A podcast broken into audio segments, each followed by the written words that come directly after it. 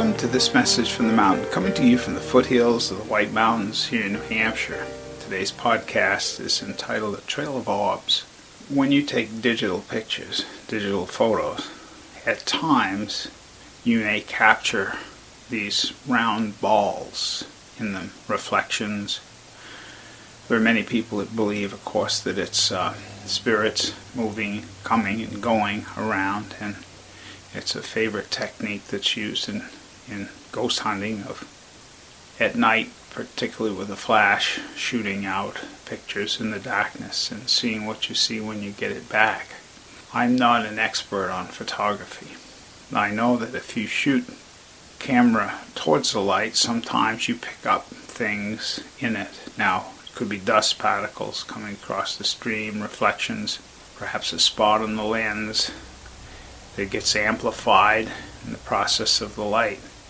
But I found the photo that I had taken of the sunset with a beautiful stream of orbs, a trail of orbs that were coming from the sun. And I had thought about entitling it Coming or Going, as there is a feeling that on the land there are spirits that use the top of the mountain as a place to cross over.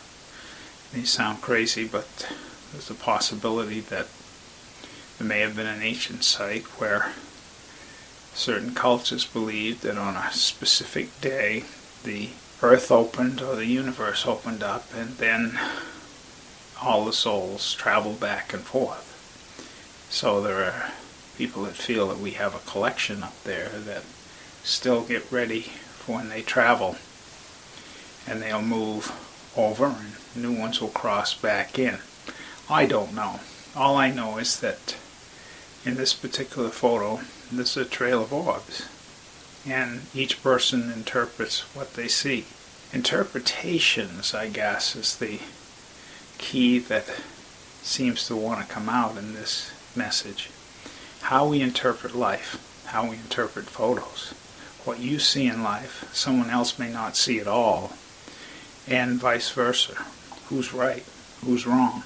Well, I think if we look at each one's way of how it fits in the whole, each view is a piece of something greater. Does it fit? Doesn't it fit? As you look at life, as you move forward and you see the people around you, are they viewing life the same way as you? If not, you could look at for other people that do view the same way, or you have a possibility of examining how somebody else views. So when tell, somebody tells me there's a big stream of dust going through the camera lens, then that could be. If it's an energy, a spirit moving back and forth, I don't know. Might be. I just know that there's a trail of orbs. And so every day I know as I go about my life, what is there is there. As a friend of mine says, it is what it is.